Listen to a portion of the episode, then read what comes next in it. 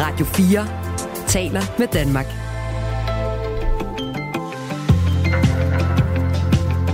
Velkommen til Radio 4 morgen. Først så sad Jakob Ellemann i stolen, så sad Troels Lund Poulsen i stolen, så sad Jakob Ellemann igen i stolen. I 22 dage.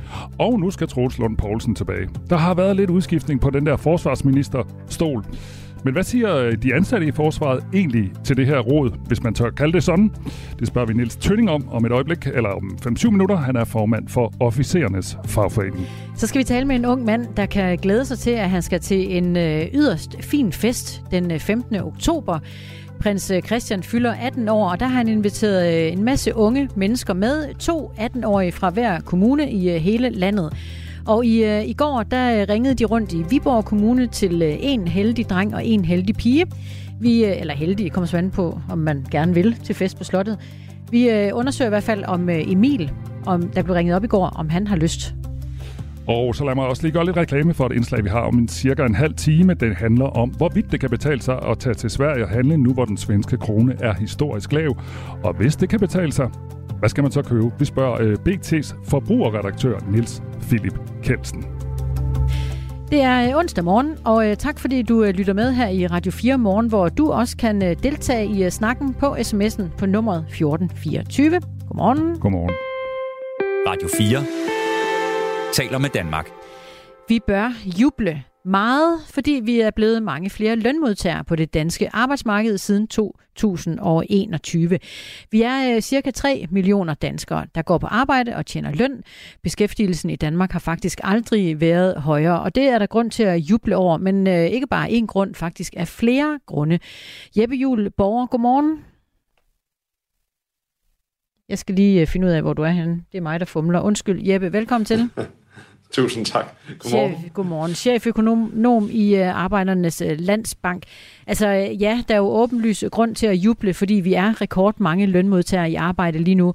Men uh, der er altså flere grunde til det, fordi det ruster os til eventuelle nedgangstider. Prøv lige at forklare det. Jamen det handler jo om, at dels når der er så mange i arbejde i Danmark, og vi taler altså om 194.000 flere personer sammenlignet med før corona, jamen så er der samlet set højere indkomst, og vi gør os selv mere robuste som samfund, hvis det er, at vi skulle ramme modvind. Og vi kan jo også ligesom konstatere, at vi har ramt enorm modvind i økonomien gennem det seneste år. Det har så været den høje inflation og rentestigninger. Det har ikke fået beskæftigelsen til at falde, men det har jo virkelig gjort et indhug i danskernes pengepunge. Og der er det jo så, at jo flere der er i arbejde, desto mere robuste indkomsterne også, og kan modstå noget af den her dyrere tid, øh, og samtidig når vi også ser ind i en tid, hvor det godt kan være, at beskæftigelsen falder, at på en eller anden måde, jo højere vi kommer op, desto mere er der også til at uden at det må lyde for kynisk. Øh, men stigende beskæftigelse, det, det er altså positivt lige nu, synes jeg. Ja, for lad os lige prøve at holde fast i den del, nemlig at vi øh, rent faktisk er rekordmange i øh, arbejde, og øh, beskæftigelsen steg med 3.500 personer i juni, og dermed kommer vi op på 2.996.000 personer, der, der er i arbejde. Hvem var det, der, der fik job i løbet af sommeren? Jamen, det er egentlig meget bredt fordelt på forskellige brancher, men jeg synes, det der springer i øjnene, det er det især det private arbejdsmarked. Øh, og det indikerer, at der er stadigvæk øh, ret stor efterspørgsel efter arbejdskraft. Man kunne ligesom tage et, et andet scenarie, lad os sige, det udelukkende var den offentlige beskæftigelse, som der steg, mens at det private arbejdsmarked det faldt. Så kunne man ikke rigtig tolke, at der var en efterspørgsel efter arbejdskraft, der fortsatte gang i økonomien. Men det er ikke det, der er tilfældet. Det er altså det private arbejdsmarked, og det er enormt mange forskellige øh, brancher, øh, både restauranter, vi taler om transportsektoren især, øh, som der altså også hiver arbejdskraft til sig. Og når man er ude og spørger virksomhederne, om de mangler arbejdskraften, så er den faktisk også begyndt at stige igen. Ikke bare inden for et enkelt erhverv, det er også relativt bredt set, både i servicesektoren og industrien. Så vi står med en dansk økonomi og et arbejdsmarked, hvor at, øh, der altså lige nu i hvert fald stadigvæk er, er efterspørgsel efter arbejdskraft bredt set. Er der nok af hænder til at øh, udfylde de huller, der er? Jamen, lige nu ser det jo ud til, at det godt kan imødekomme, selvom der er meldinger om mangel på arbejdskraft. Så når der sker en stigning på 3.500 alene i juli måned, som jeg synes er en meget imponerende stigning, øh, jamen, så er der jo øh, noget, der tyder på, at de hænder godt kan findes jeg synes også, vi skal, vi, vi skal huske at se på det på flere forskellige måder. Øhm, fordi et er, at ledigheden den er meget, meget lav. Øh, den er godt nok begyndt at stige lidt, men ledigheden er lav, det vil sige, at der ikke er særlig mange ledige hænder. Og, og det må vi ligesom også konstatere. Men der er også arbejdskraft at få andre steder fra. For eksempel ser vi den udenlandske arbejdskraft også stige i Danmark. Der er også noget som deltidsstillinger, det kunne være studerende, som altså også kommer i arbejde. De tæller også med i det her beskæftigelsesregnskab. Så arbejdskraften, den bliver fundet, øh, selvom at der er tiltagende øh, og nye meldinger om, om mangel på arbejdskraft igen. Beskæftigelsen steg i øh, juni altså med 3.500 personer, øh, og øh, på nær en måned, ja, så er beskæftigelsen steget 29 måneder i uh, træk. Fremgangen er opdelt på uh, brancher, og her uh, fremgår det, at uh, 14 ud af 19 brancher går frem. Den private sektor står faktisk for uh, hele juni måneds fremgang, da der er et fald i beskæftigelsen inden for den offentlige sektor. Men samlet set går det uh, altså fremad. Udover øh, de øh, faktiske tal her, så, øh, så spørger Danmarks Statistik jo også danskerne om deres forventninger til økonomien hvert år. Det forbrugerforventningen, og der er faktisk tal, der burde komme i løbet af i dag. Er de, er de dukket op, Jeppe Julborger, om vores forventninger, forbrugerforventninger?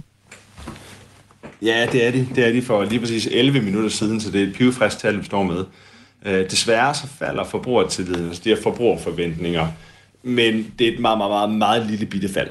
Øh, og i øjeblikket, der svæver den rundt, for den er forbrugertillid på sit højeste i omkring halvandet år. Det, der skete sidste år, det var, at forbrugertilliden, den bankede ned i kulkælderen, og det gjorde den lige præcis på samme tidspunkt, hvor inflationen den var på sit højeste, som var tilbage i oktober måned sidste år. Det er jo virkelig noget, der har gjort et stort indhug i danskernes pengepunkt. Vi oplever at købe mindre for vores tjente penge, og det har altså været med til at få forbrugertilliden ned. Men så er den så stedet i ni måneder, fordi at inflationen også er faldet ned, og vi igen begynder så småt at kunne komme længere for vores tjente penge. Og så var det så lige den allerseneste måned her, altså de tal, der blev offentliggjort for nu 12 minutter siden, mm. der faldt den lige en, en, en, en my, men det er stort set ingenting. Så jeg synes, slutkonklusionen på det her, det er, at forbrugertilliden ligger altså og svæver på sit højeste, uden at være prangende, men på sit højeste øh, i løbet af det seneste halvandet års tid. Men så lad os prøve at vende tilbage til der, hvor vi øh, begyndte, nemlig at vi kan juble over den øh, rekordhøje øh, beskæftigelse, men vi kan også juble over, at vi på den måde står klar til, hvis tingene vender igen. Er der noget, der tyder på, at, at vi får det dyk igen?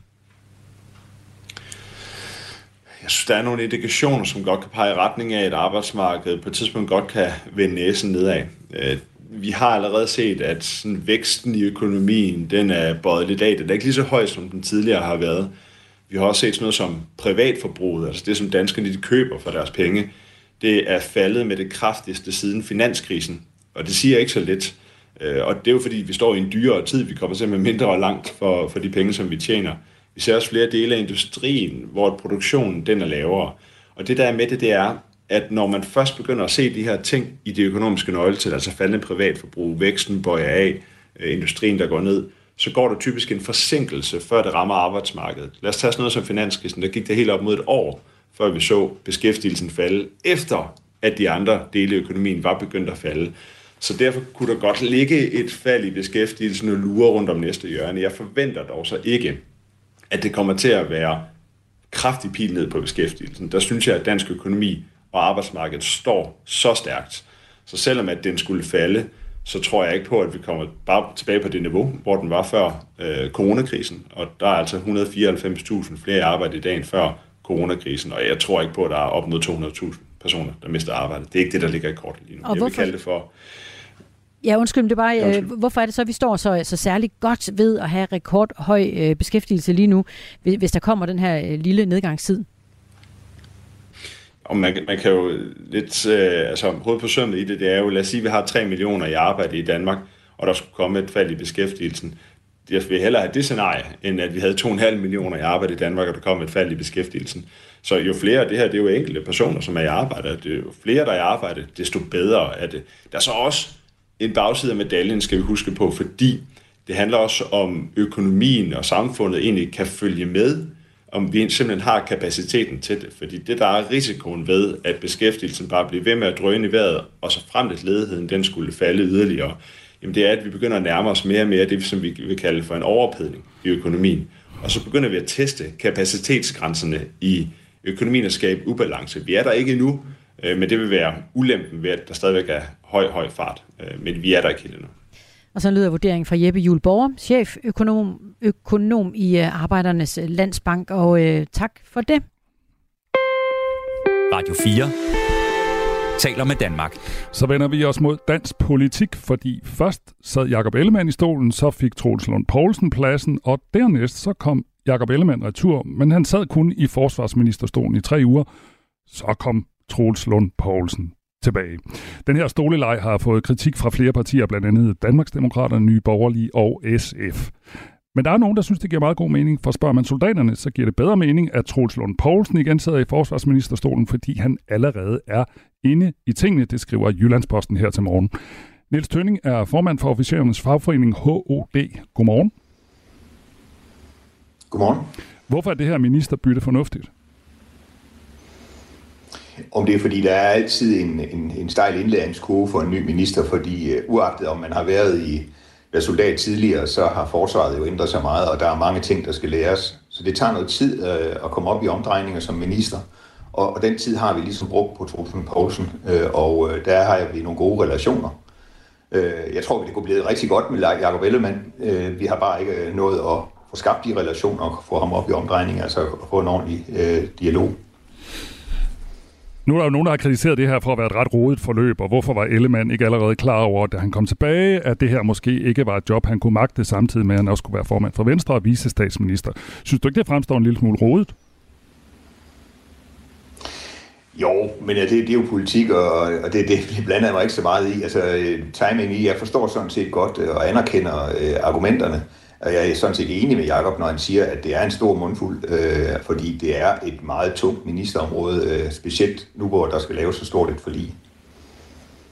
Nu nævnte du også selv, at Jakob Ellemann har været soldat, og det nævner han også selv ved enhver given lejlighed, tør jeg godt sige, øh, fordi han også selv joker lidt med, at det efterhånden er noget, han siger i hver anden sætning. Betyder det egentlig noget øh, for jer, øh, at øh, Troels Lund Poulsen ikke har samme militærkarriere som øh, Jakob Ellemann Jensen?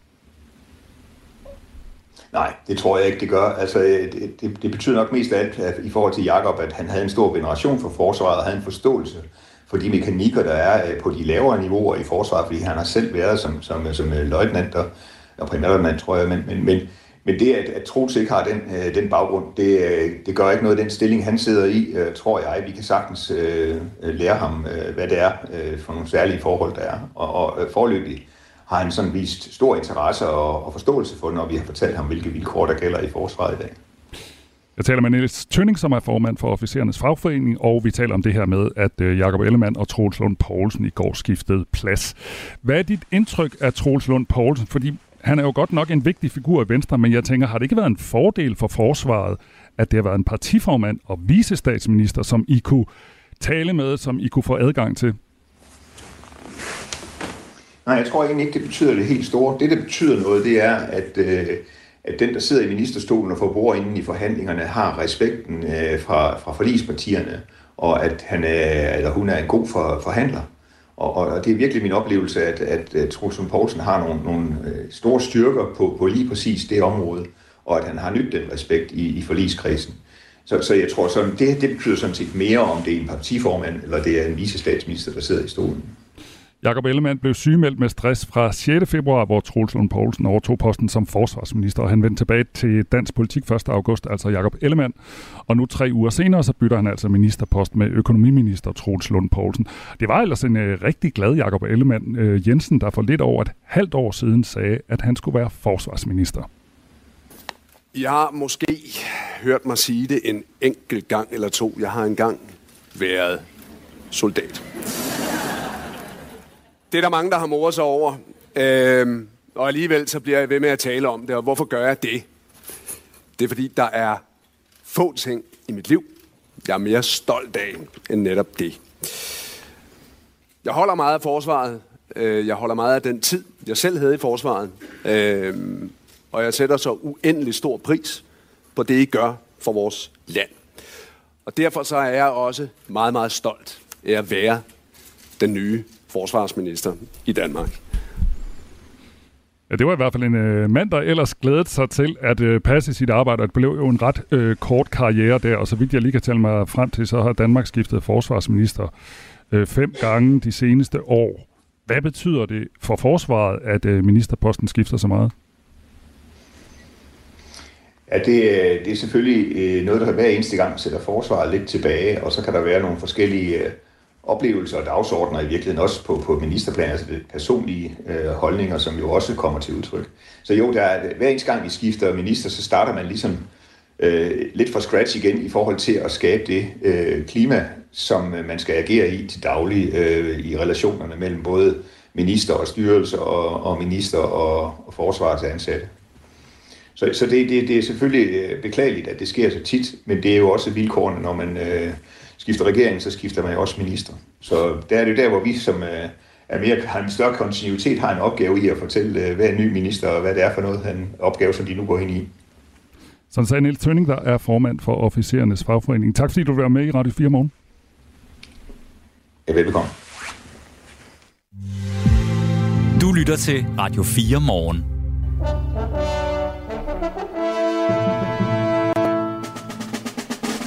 Sikkert er en fin fanfare. Mm-hmm. Jamen dog. Ja.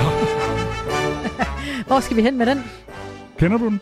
Ja, det, det lyder ligesom 27.000 andre fanfarer. Ja, ja, jeg får lyst til at marchere. Ja, det gør jeg også. Lidt mærkeligt, fordi det, det skal handle om, det er en, der ikke har nogen ben at marchere med.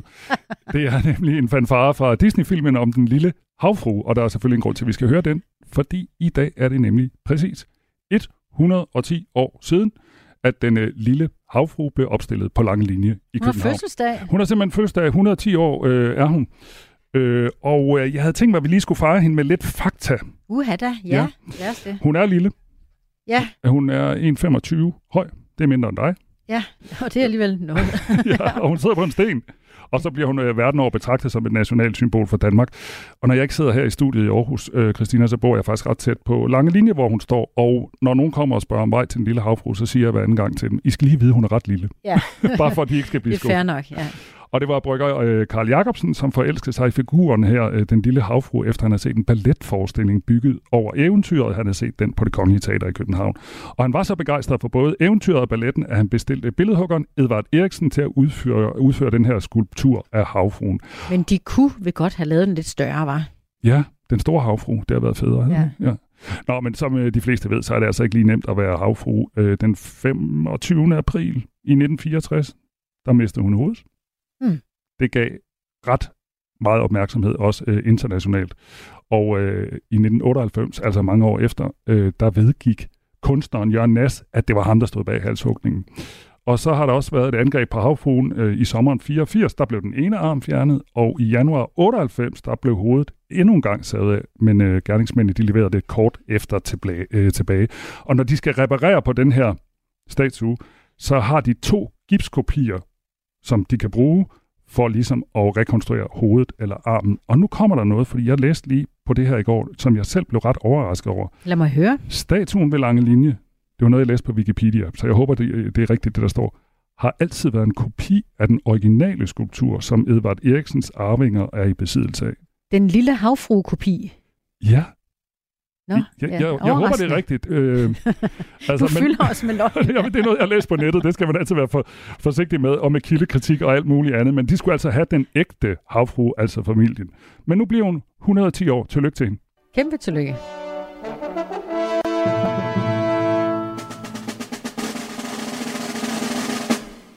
I virkeligheden en øh, fremragende indgang, den her, til det næste, vi skal. Ah, nu er Ja. smart. Genbrug. Ja, vi skal til øh, bal på slottet nemlig.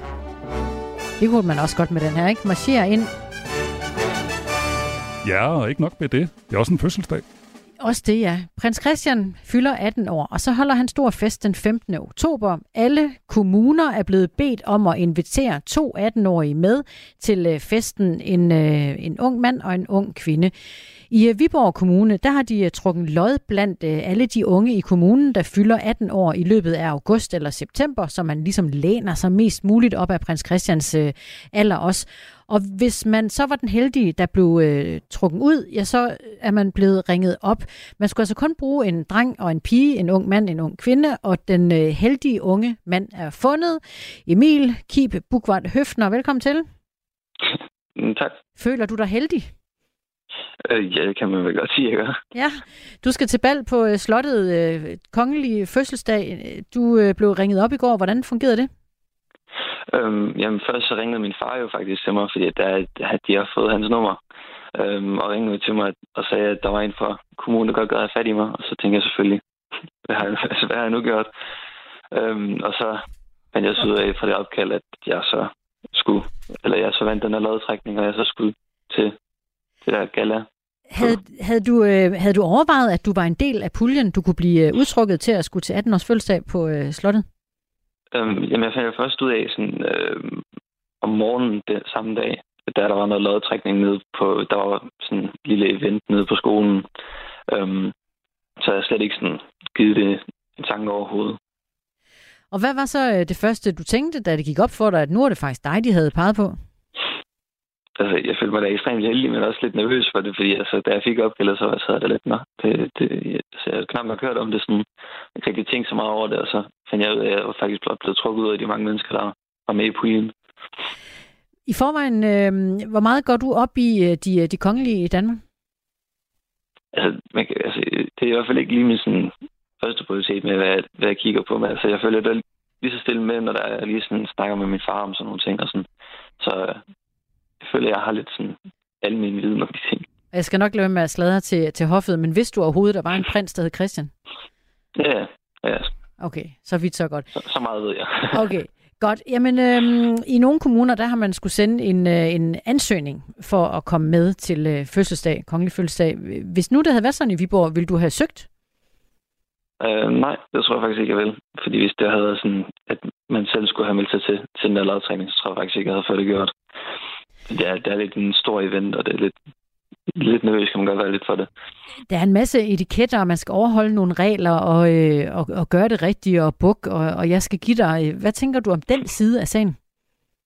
Øhm, jeg tænker i hvert fald, at jeg lige skal sætte mig ind i den, ligesom den verden på en eller anden måde, øhm, og ligesom, at jeg ligesom opfører mig ordentligt, og Øh, og man ligesom ikke sådan, jeg, jeg vil gerne have det hele på plads med alt den der etiket, og ja, bare generelt med det. Og jeg øh, ved, at Viborg Kommunes øh, gode folk har også tænkt sig at hjælpe dig med den del. Så er der i nogle kommuner i landet, der har man jo øh, folkedragter. Øh, på Læsø, der har man en, øh, en særlig Læsø folkedragt, og der anbefaler de, at de unge møder op i sådan en. Hvad, hvad kunne du øh, komme i klædt, som repræsenterer Viborg på øh, bedste vis?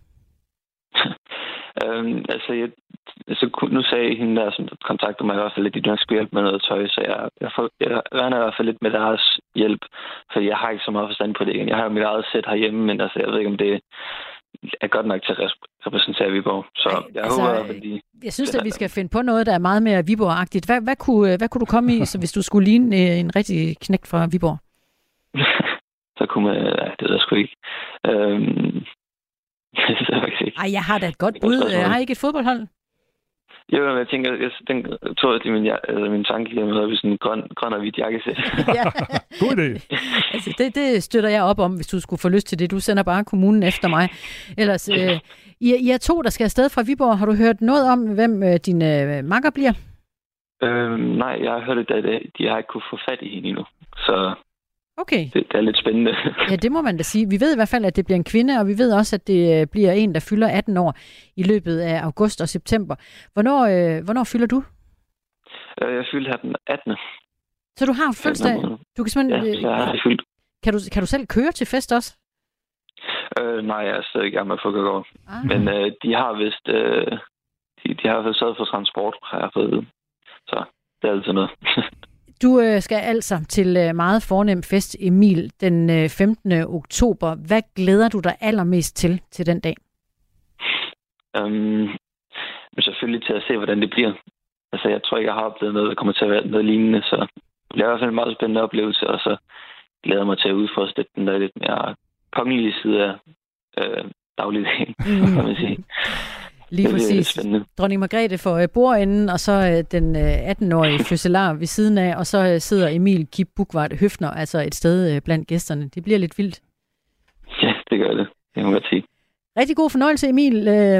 Det grønne, hvide jakkesæt, det må findes frem på en eller anden måde. Held og lykke med det hele. Ja, tak. Spændende dag, der venter forude, og, øh, og vi skal have fundet også ud af, hvem hans, øh, hans partner bliver til festen, en, en, en ung kvinde fra Viborg. Det er i det hele taget sådan set en ret god idé, Hoffet har fået der, ikke? fordi at det giver en masse opmærksomhed, og jeg tænker også, det bliver øh, det er så den ene del af det, ikke også? Og, og den anden del er jo også, at øh, det bliver jo en oplevelse for livet for de her unge mennesker. Og for øh, prinsen også, der fylder år. Nu er klokken halv ni. Nu er der nyheder på Radio 4. Vi kommer nok til at skulle på længere ture og vente længere på undersøgelser og behandlinger i sundhedsvæsenet. Så lyder det fra formand for Danske Regioner, Anders Kynav fra Socialdemokratiet. Regionerne skal nemlig ud og finde 2,5 milliarder kroner på grund af inflationsomkostninger og ekstraudgifter til medicin. Og det kommer altså nok til at kunne mærkes på os borgere, forventer Anders Kynav. Vores økonomi er så stram, at vi bliver nødt til at foretage nogle svære prioriteringer. Nogle af os kommer måske også til at skulle leve med i de kommende år at skulle, øh, at skulle bevæge os lidt længere for at få et sundhedstilbud, altså nogle deciderede serviceforringelser.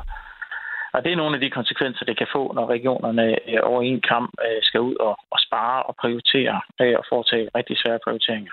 Meldingen kommer, selvom regeringen for få måneder siden præsenterede det, der ifølge Jyllandsposten blev kaldt et kæmpe løft af sundhedsvæsenet med 5 milliarder kroner frem mod år 2030.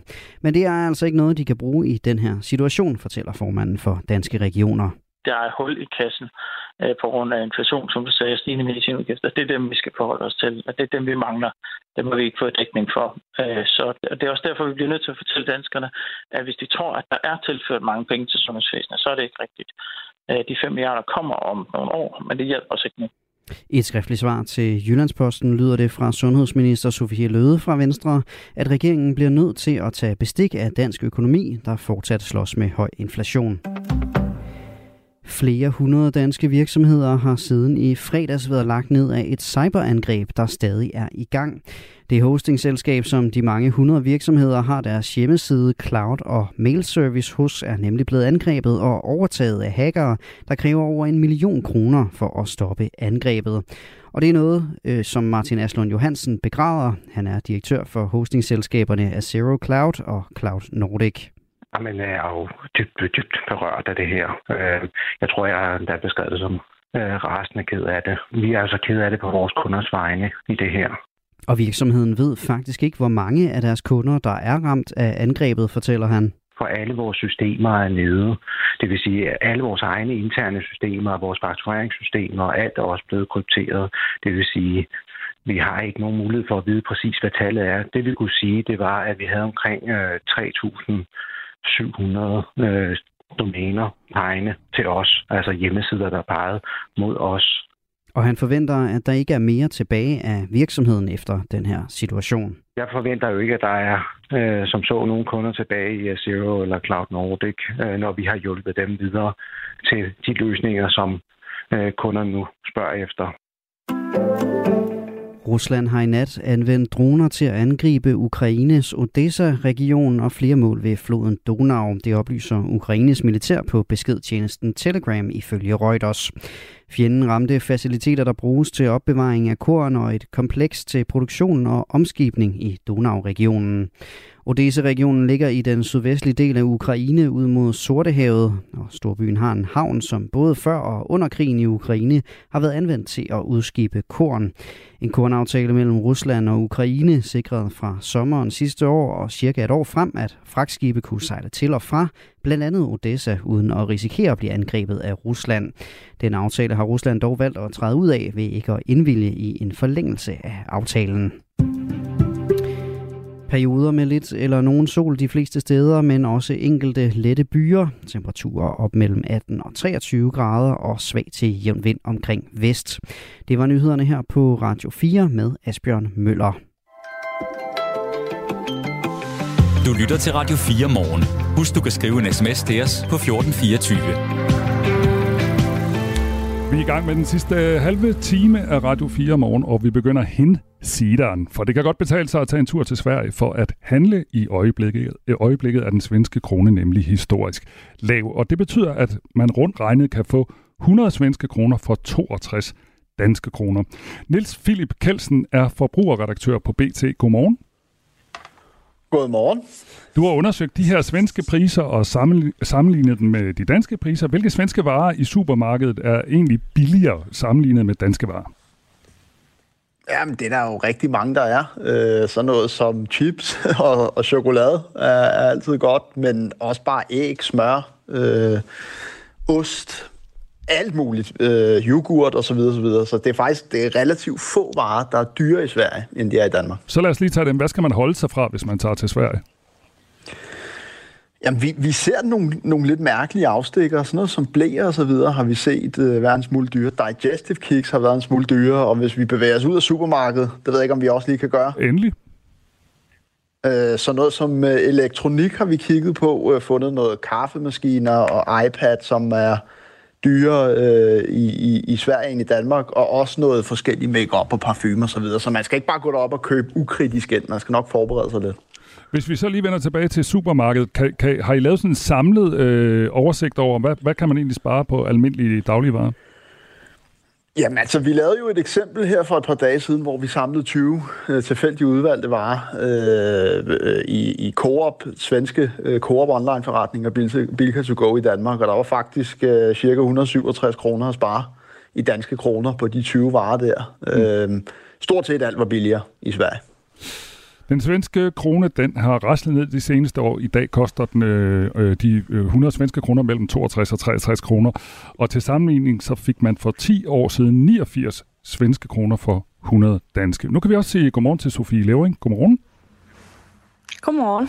Sofie er reporter her på Radio 4, og Sofie, du var et smut i Malmø i går for at tjekke de svenske priser. Mødte du nogle danskere derovre? Ja, det gjorde jeg.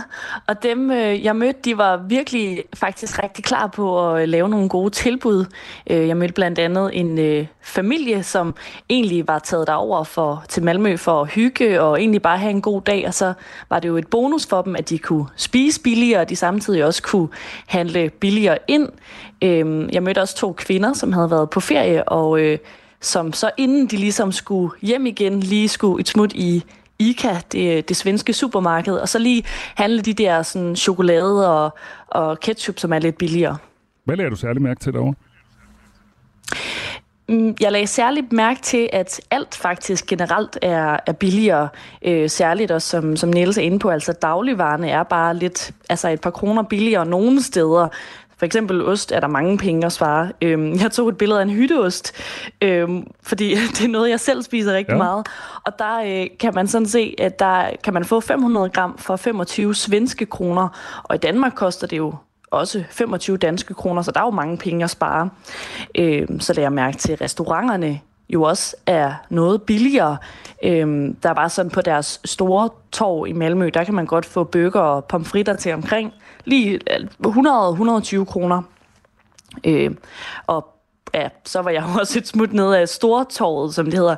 Øhm, I H&M, der har de jo gjort det nemt, fordi der både står de danske og, øh, og de svenske priser, og her altså, er det også nemt at se, at okay, jeg kiggede blandt andet på et par bukser til 300 danske kroner, og de koster så 180 øh, svenske kroner.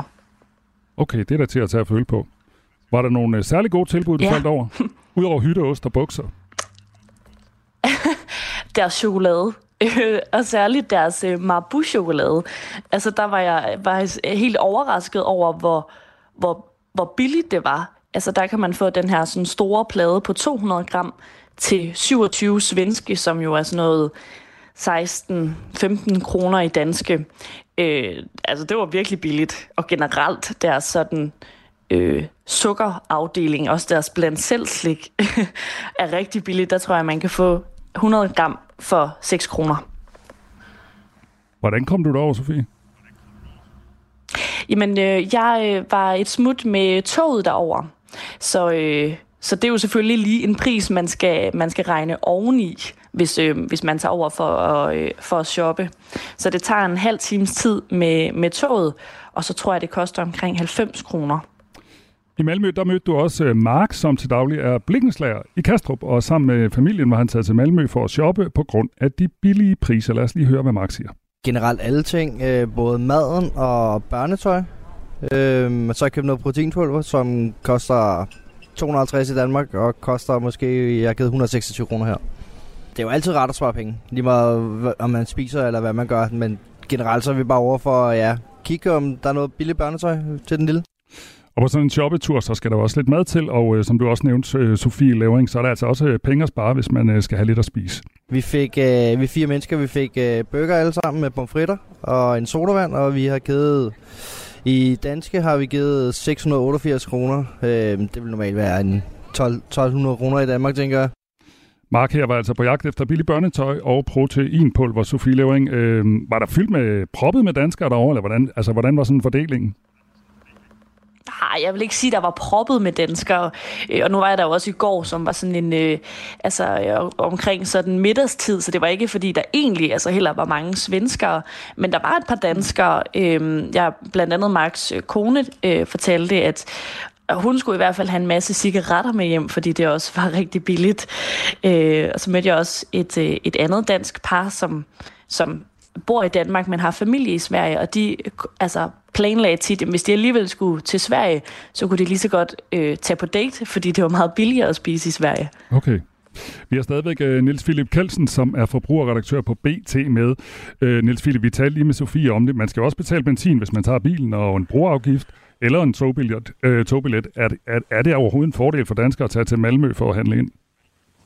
Ja, man skal i hvert fald, man skal i hvert fald lige sætte sig ned og regne på det. Øh, det, det, vi, vi, vi, det har vi jo selvfølgelig gjort, ikke? Og, og man kan sige, du rører hurtigt op i 1000 kroner, øh, hvis du skal køre hver vej, og, og du skal bruge en halv tank øh, brændstof på at komme frem og tilbage. Så du skal jo gerne spare mere end de 1000 kroner der når du kører derop. Og det kan man også godt, altså både i forhold til, hvis man fylder bilen med dagligvarer, men der er jo også enkelte varer, som for eksempel briller, øh, hvor du, vi, vi har lavet nogle sammenligninger, hvor der sparer du altså 1000 kroner øh, for, for et par briller, stort set hver gang du køber et par, uanset hvad du køber derop. Så der er muligheder, men man skal nok regne det, altså man skal nok regne tingene sammen, før man tager afsted, og man skal nok også forsøge at gå efter nogle lidt større goder, hvis man virkelig vil spare penge. Sådan sagde Niels Philip Kelsen, som er forbrugerredaktør på BT. Tak fordi du var med her. Selv tak.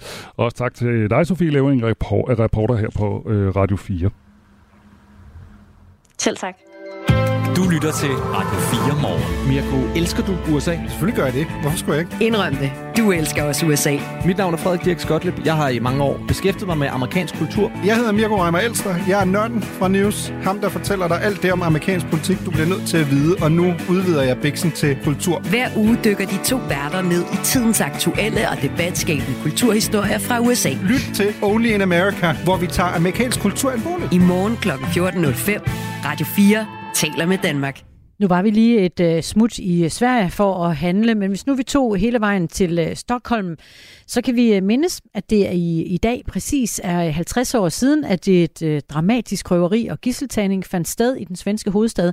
Det som uh, senere er blevet kendt som, at man kan få et Stockholm-syndrom. Det er altså uh, helt tilbage i 73, at øh, det begreb det opstod. Der var en øh, fyr ved navn Jan Erik Olsen, der ankom til Kreditbanken på øh, normalt torvet i øh, den svenske hovedstad Stockholm. Han havde udgang fra fængslet, han var bevæbnet, påvirket af narko, og så gik han ind i banken og krævede penge. Og det endte altså med, at han tog fire gisler. Der var tre kvinder og en mand. Han havde altså nogle øh, hårde krav til, hvad der skulle til for at slippe gisterne fri igen. Han ville nemlig have en øh, berygtet gangster, Clark Olofsson, løsladt og bragt til banken.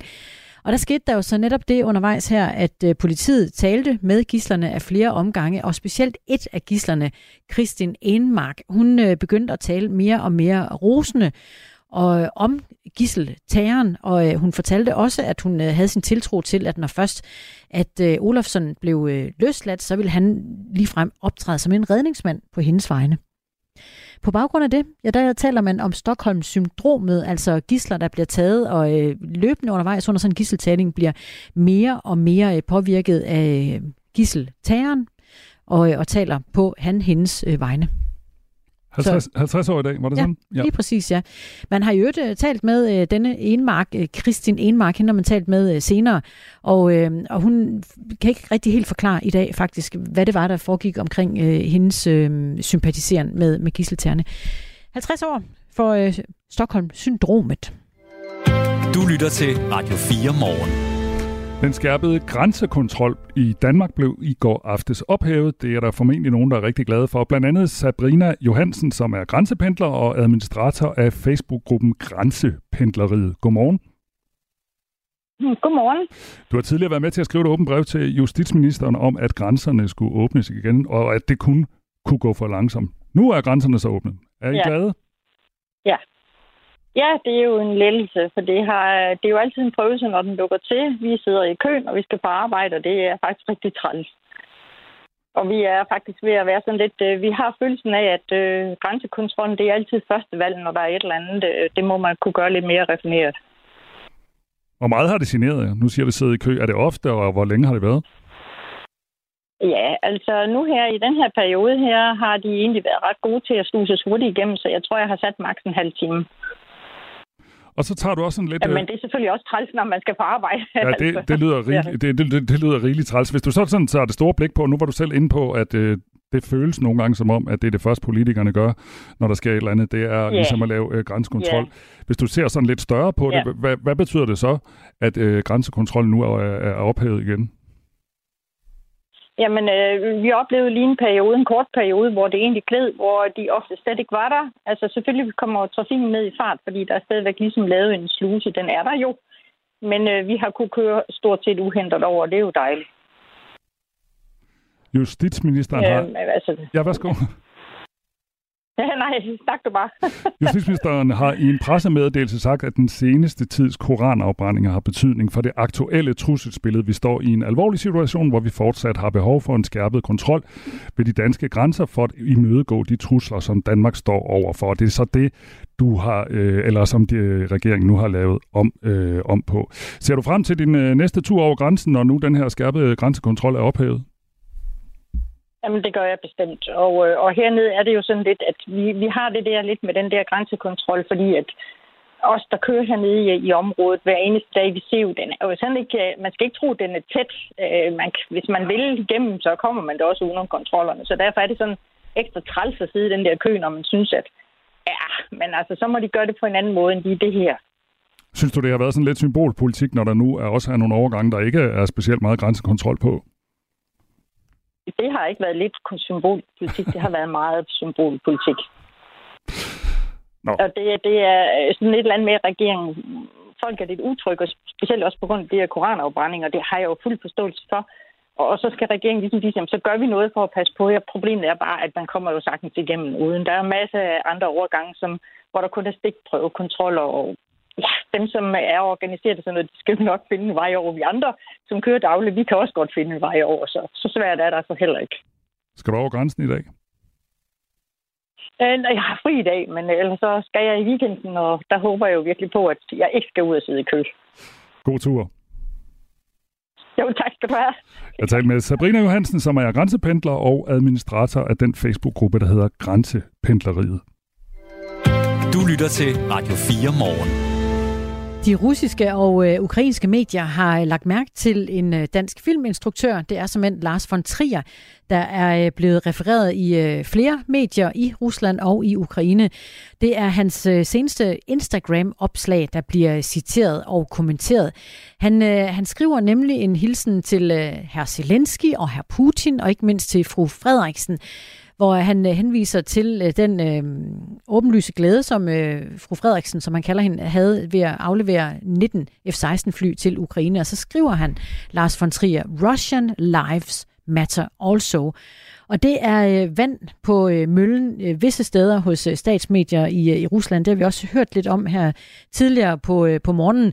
Så vi vil selvfølgelig gerne have hørt Lars von Trier, hvad han egentlig mener med Russian Lives Matter Also, hvad han tænker om at være kommet en tur i mediemøllen i Rusland og i Ukraine. Men Vi ringede til ham. Jeg tror endda, vi vækkede ham. det har jeg også hørt. Men han havde ikke lyst til at uddybe nærmere. Måske fordi han var træt. Måske. Men han er jo ikke sådan en mand. Altså, jeg tror, han er sådan en mand, der mest af alt stiller op, når han har en ny film. Og så en gang imellem, så kommer han jo med nogle udtalelser eller noget, han mener. Men han er jo ikke sådan en, desværre, øh, som stiller sig en hel masse op og lader sig interviewe. Det ville jo være dejligt at få ham til at udfolde det her øh, interessante synspunkt. Bestemt. Det bliver ikke i dag. Vi øh, forsøgte og fik et øh, nej tak. Radio 4 taler med Danmark. Landets øh, fem regionsrådsformænd har sendt en fælles og øh, ret så markant advarsel til danskerne om, at regionernes økonomi er, øh, er presset, faktisk så meget presset af de stramme økonomiaftaler og medicinudgifter og høj inflation, at der i løbet af efteråret kommer store sparerunder på landets sygehuse. Og det er altså sygehuse, der i forvejen er presset af mangel på arbejdskraft, og det er sygehuse, der slås med lange ventetider. Det fortæller formanden for Danske Regioner, Anders Kynav fra Social Socialdemokratiet? Vores økonomi er så stram, at vi bliver nødt til at foretage nogle svære prioriteringer. Nogle af os kommer måske også til at skulle leve med i de kommende år og skulle, øh, og skulle bevæge os lidt længere for at få et sundhedstilbud, altså nogle deciderede serviceforringelser. Og det er nogle af de konsekvenser, det kan få, når regionerne øh, over en kamp øh, skal ud og, og spare og prioritere og foretage rigtig svære prioriteringer. Som øh, repræsentant for et regeringsparti, Moderaterne, er nu øh, Monika Rubin med, sundhedsordfører. Godmorgen. Ja, godmorgen. Vi øh, hører altså en øh, skrab advarsel om, at der bliver serviceforringelser. Regionerne kan ikke komme til at leve op til ventelister øh, tiderne på sygehusene ved udgangen af 2024, som ellers er aftalt med jer i øh, regeringen. Hvorfor øh, har de ikke set skyggen af de 5 milliarder kroner, de øh, går og venter på? Altså nu vil jeg gerne lige deklarere, at jeg kommer faktisk primært til at tale som politisk ordfører for Moderaterne, mm. og ikke på regeringens vegne. Øhm, og det, der ærger mig i den her situation, det er, at jeg faktisk ikke føler, at regionerne de lever op til deres driftsansvar. Det er så nemt bare at sige, send flere penge. Og de har jo selv lige siddet i forhandlinger og gået med til den økonomiaftale, der er landet. Og så siger man sådan her, altså jeg er også statsrevisor, og jeg ved godt, hvordan regionerne driver deres økonomistyring. Altså nogle regioner er bedre til det end andre, og nogle er decideret dårlige til det i nogle perioder, hvis man kigger blandt andet på øh, den nylige statsrevisorrapport, der kom om lærernes honorarafregning, eller styring af sygehusbyggerierne. Og så alle udfordringerne med medicinudgifterne, de kan også forsøges løst ved at omlægge nogle patienter til billigere og ligeværdige alternativer. Så jeg synes også, jeg savner at høre regionerne sige, jamen, hvad gør de selv? For at budgetterne ikke sprænges? De øh, vender hver en krone, det ved jeg, for det spurgte jeg nemlig øh, Anders Kynav om her for ikke så længe siden her til morgen. Til gengæld så vil jeg gerne holde fast i med dig, Monika Rubin, sundhedsordfører i Moderaterne, at I har øh, lovet 5 milliarder kroner i retning af regionerne, og det handler jo om, at, øh, at netop der er lavet en aftale, en økonomiaftale om regionernes økonomi for øh, året øh, 2024, og det er altså ganske få måneder siden, at regeringen stod med øh, statsminister Mette Frederiksen i spidsen, og Sofie Løde, sundhedsminister, og udenrigsminister Lars Løkke Rasmussen, din egen formand, og lancerede et kæmpe løft, som det blev refereret igen og igen af sundhedsvæsenet i form af en sundhedspakke til, ja, hold fast, 5 milliarder kroner. De har ikke set de penge endnu. Hvorfor ikke det, når det er nu, at de mangler dem? Jamen, det er korrekt, at der skal udmyndtes 5 milliarder kroner. De bliver jo ikke udmyndtet på én gang. Det er jo til indtil 2030. Men der er jo blevet udmyndtet de her 2 milliarder til en akutpakke, både i år og til næste år. Så det er jo ikke fordi, de ikke har fået penge. Derudover så bliver der også udmyndtet yderligere 3 milliarder til psykiatrien. Vi er altså op på 10 milliarder kroner. Så det er jo ikke fordi, at regeringen ikke giver regionerne flere penge. Det gør vi, fordi vi tager sundhedsvæsenet meget alvorligt det jeg ligesom bare prøver at talsætte her, det er også, at det er jo sådan set regionerne, der har driftsansvaret for vores hospitaler. Og jeg vil gerne have, at de lever op til det driftsansvar, frem for hele tiden at skyde ansvaret fra sig over på staten. Der er mange ting, de kan gøre inden for de rammer, der er nu, og det er derfor, det bekymrer mig, at vi i statsrevisionen bliver ved med at se beretninger om, hvordan midlerne, hvordan ressourcerne ikke bruges hensigtsmæssigt. Altså, når jeg gennemlæser de forskellige rapporter, så får jeg netop det her indtryk af, at økonomistyring i nogle regioner, i nogle perioder, er sværere end andre. Monika så det Rubin, bør du i min selv... optik regionspolitikerne have rigtig stor fokus på. Og, øh, og det har de, fordi det spørger jeg jo Anders Kyner om, når, når han er med, og det var han her for Men så er det bare interessant. Men han, øh, jeg vil også bare, bare understrege, at, at... Øh, at jeg vil godt have dit bud på, hvor skal sundhedsvæsenet øh, spare yderligere? Altså sæt lige fingeren. Hvor? Jamen, hvis du kigger på de statsrevisorberetninger, som der ligger på området, så viser det blandt andet, at regionerne ikke har styr på honorarafregningen af lægerne i almen praksis. Det vil sige, at der er nogle læger i almen praksis, der simpelthen sender regninger ind, som formentlig ikke øh, er reelle, og det gør regionerne ikke noget ved. Den økonomiske styring af sygehusene, den sikrer ikke, hvad hedder det, den sikrer ikke i tilstrækkelig grad, at ressourcerne de udnyttes bedst muligt til gavn for patienter og samfundsøkonomien. Fire ud af fem regioner, de mangler styring med vedligeholdelsen af sygehusbyggerierne. Så er der også i forhold til ændringerne i sygehusbyggerierne, hvilke konsekvenser har det? Det har regionerne ikke rigtig forholdt sig til. Og så er der, ligger der, jeg tror, 3-4 statsrevisorberetninger i forhold til psykiatrien, og hvordan man behandler patienterne i psykiatrien, og hvordan man også sender dem frem og tilbage mellem kommunen og regioner uden øh, tilstrækkelige udskrivningsplaner. Vil det kunne gøre det Så for der det, er jo de nogle ting, tror du? der er nogle ting, regionerne kan gøre inden for de rammer, der er. Og jeg vil ønske, at regionspolitikerne også kom med forslag til, hvordan kan de gøre det anderledes, fordi der er potentiale.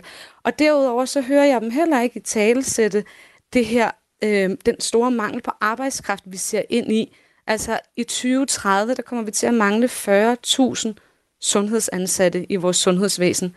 Hvad er deres forslag til, hvordan vi kan løse det? Men det gør det jo ikke et hak vi kom bedre, med en, at de mangler penge lige nu. Øhm, Anders Kynar, er formand fordi, for der er Danske flere Regioner. ting i det her. Lad os lige prøve at høre ham, fordi at, at det var nogle af de ting, jeg spurgte ham om tidligere i dag. Der er hul i kassen øh, på grund af inflation, som du sagde, stigende medicinudgifter. Det er dem, vi skal forholde os til, og det er dem, vi mangler. Dem har vi ikke fået dækning for. Øh, så det er også derfor, vi bliver nødt til at fortælle danskerne, at hvis de tror, at der er tilført mange penge til sundhedsvæsenet, så er det ikke rigtigt.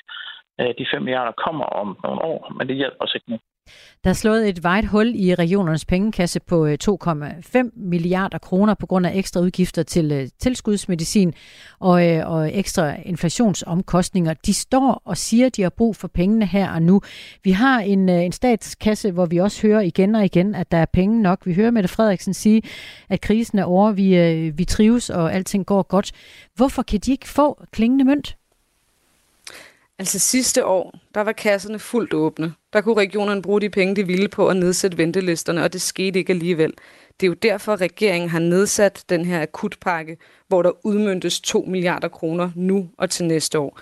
Og derudover så udmyndtes der også 5 milliarder kroner ind til 2030, og derudover så udmyndtes der også penge til lønforhøjelser i overenskomstforhandlingerne. Det er på de 3 milliarder, der kommer til efteråret, og så 3 milliarder yderligere, yderligere til psykiatrien. Så det er jo ikke fordi, de ikke får penge. Men de vil gerne have dem nu. Kunne I ikke godt give dem det løft, så at de ikke behøver at stå og sige til os eventuelle patienter i øh, efteråret og vinteren, at, at vi kommer til at lide under det? Men der har jo lige været indgået en økonomiaftale, som regionerne sagde ja til. Så det er jo svært for mig at sidde nu og sige, jamen så skal vi så gøre det anderledes, når de, altså det er ganske få måneder siden. Er det tre måneder siden, at de gik med til den økonomiaftale, der blev lavet? Og derudover så har regeringen jo netop også afsat de her 2 milliarder til en akutpakke. Så jeg vil, vil rigtig gerne høre, hvad vil regionerne gøre yderligere, udover blot at sige, send flere penge. For jeg kan godt forstå, det er det, man siger. Det er jo det nemme greb at sige, send flere penge. Men der er altså også andre ting, man kan gøre. Hvordan prioriterer man de midler, der er? I Region Sjælland og i Region Hovedstaden for eksempel, der har man jo valgt at indføre et IT-system, Sundhedsplatformen, som er 10 gange dyrere i drift end EPJ, man har over i de andre regioner. Så der er jo nogle ting, man kan gøre i de enkelte regioner for at spare yderligere, hvor det ikke skal gå ud over patientbehandling, hvor det ikke skal gå ud over personalet. Og det er jo blandt andet også derfor, at regeringen ønsker, at der skal spares på administrationen, altså på de såkaldte i gåsøjne kolde hænder. Jeg kan Mm. ikke lide at bruge ordet hænder, men, men det er ligesom det, man, Ja. man øh, er begyndt at kalde det. Ikke? Så der er jo nogle greb, som regionerne godt kan gøre, og det er jo folkevalgte regionspolitikere, som har driftsansvaret Jeg for kommer vores lige sygehus. til kort Jeg vil gerne have, at de lever op til det. Ja, og det, nu Det er nærmer vi os nyhederne, men det, jeg bliver bare nødt til lige at øh, give udtryk for en bekymring på, på egne og, og lytteres vegne, at det virker som om ja. patienterne bliver kastebold i øh, det, I siger. Vi har, øh, altså, I står på hver sin side, og her står vi midt i. Kan I ikke øh, hjælpe os til at sikre os en god behandling?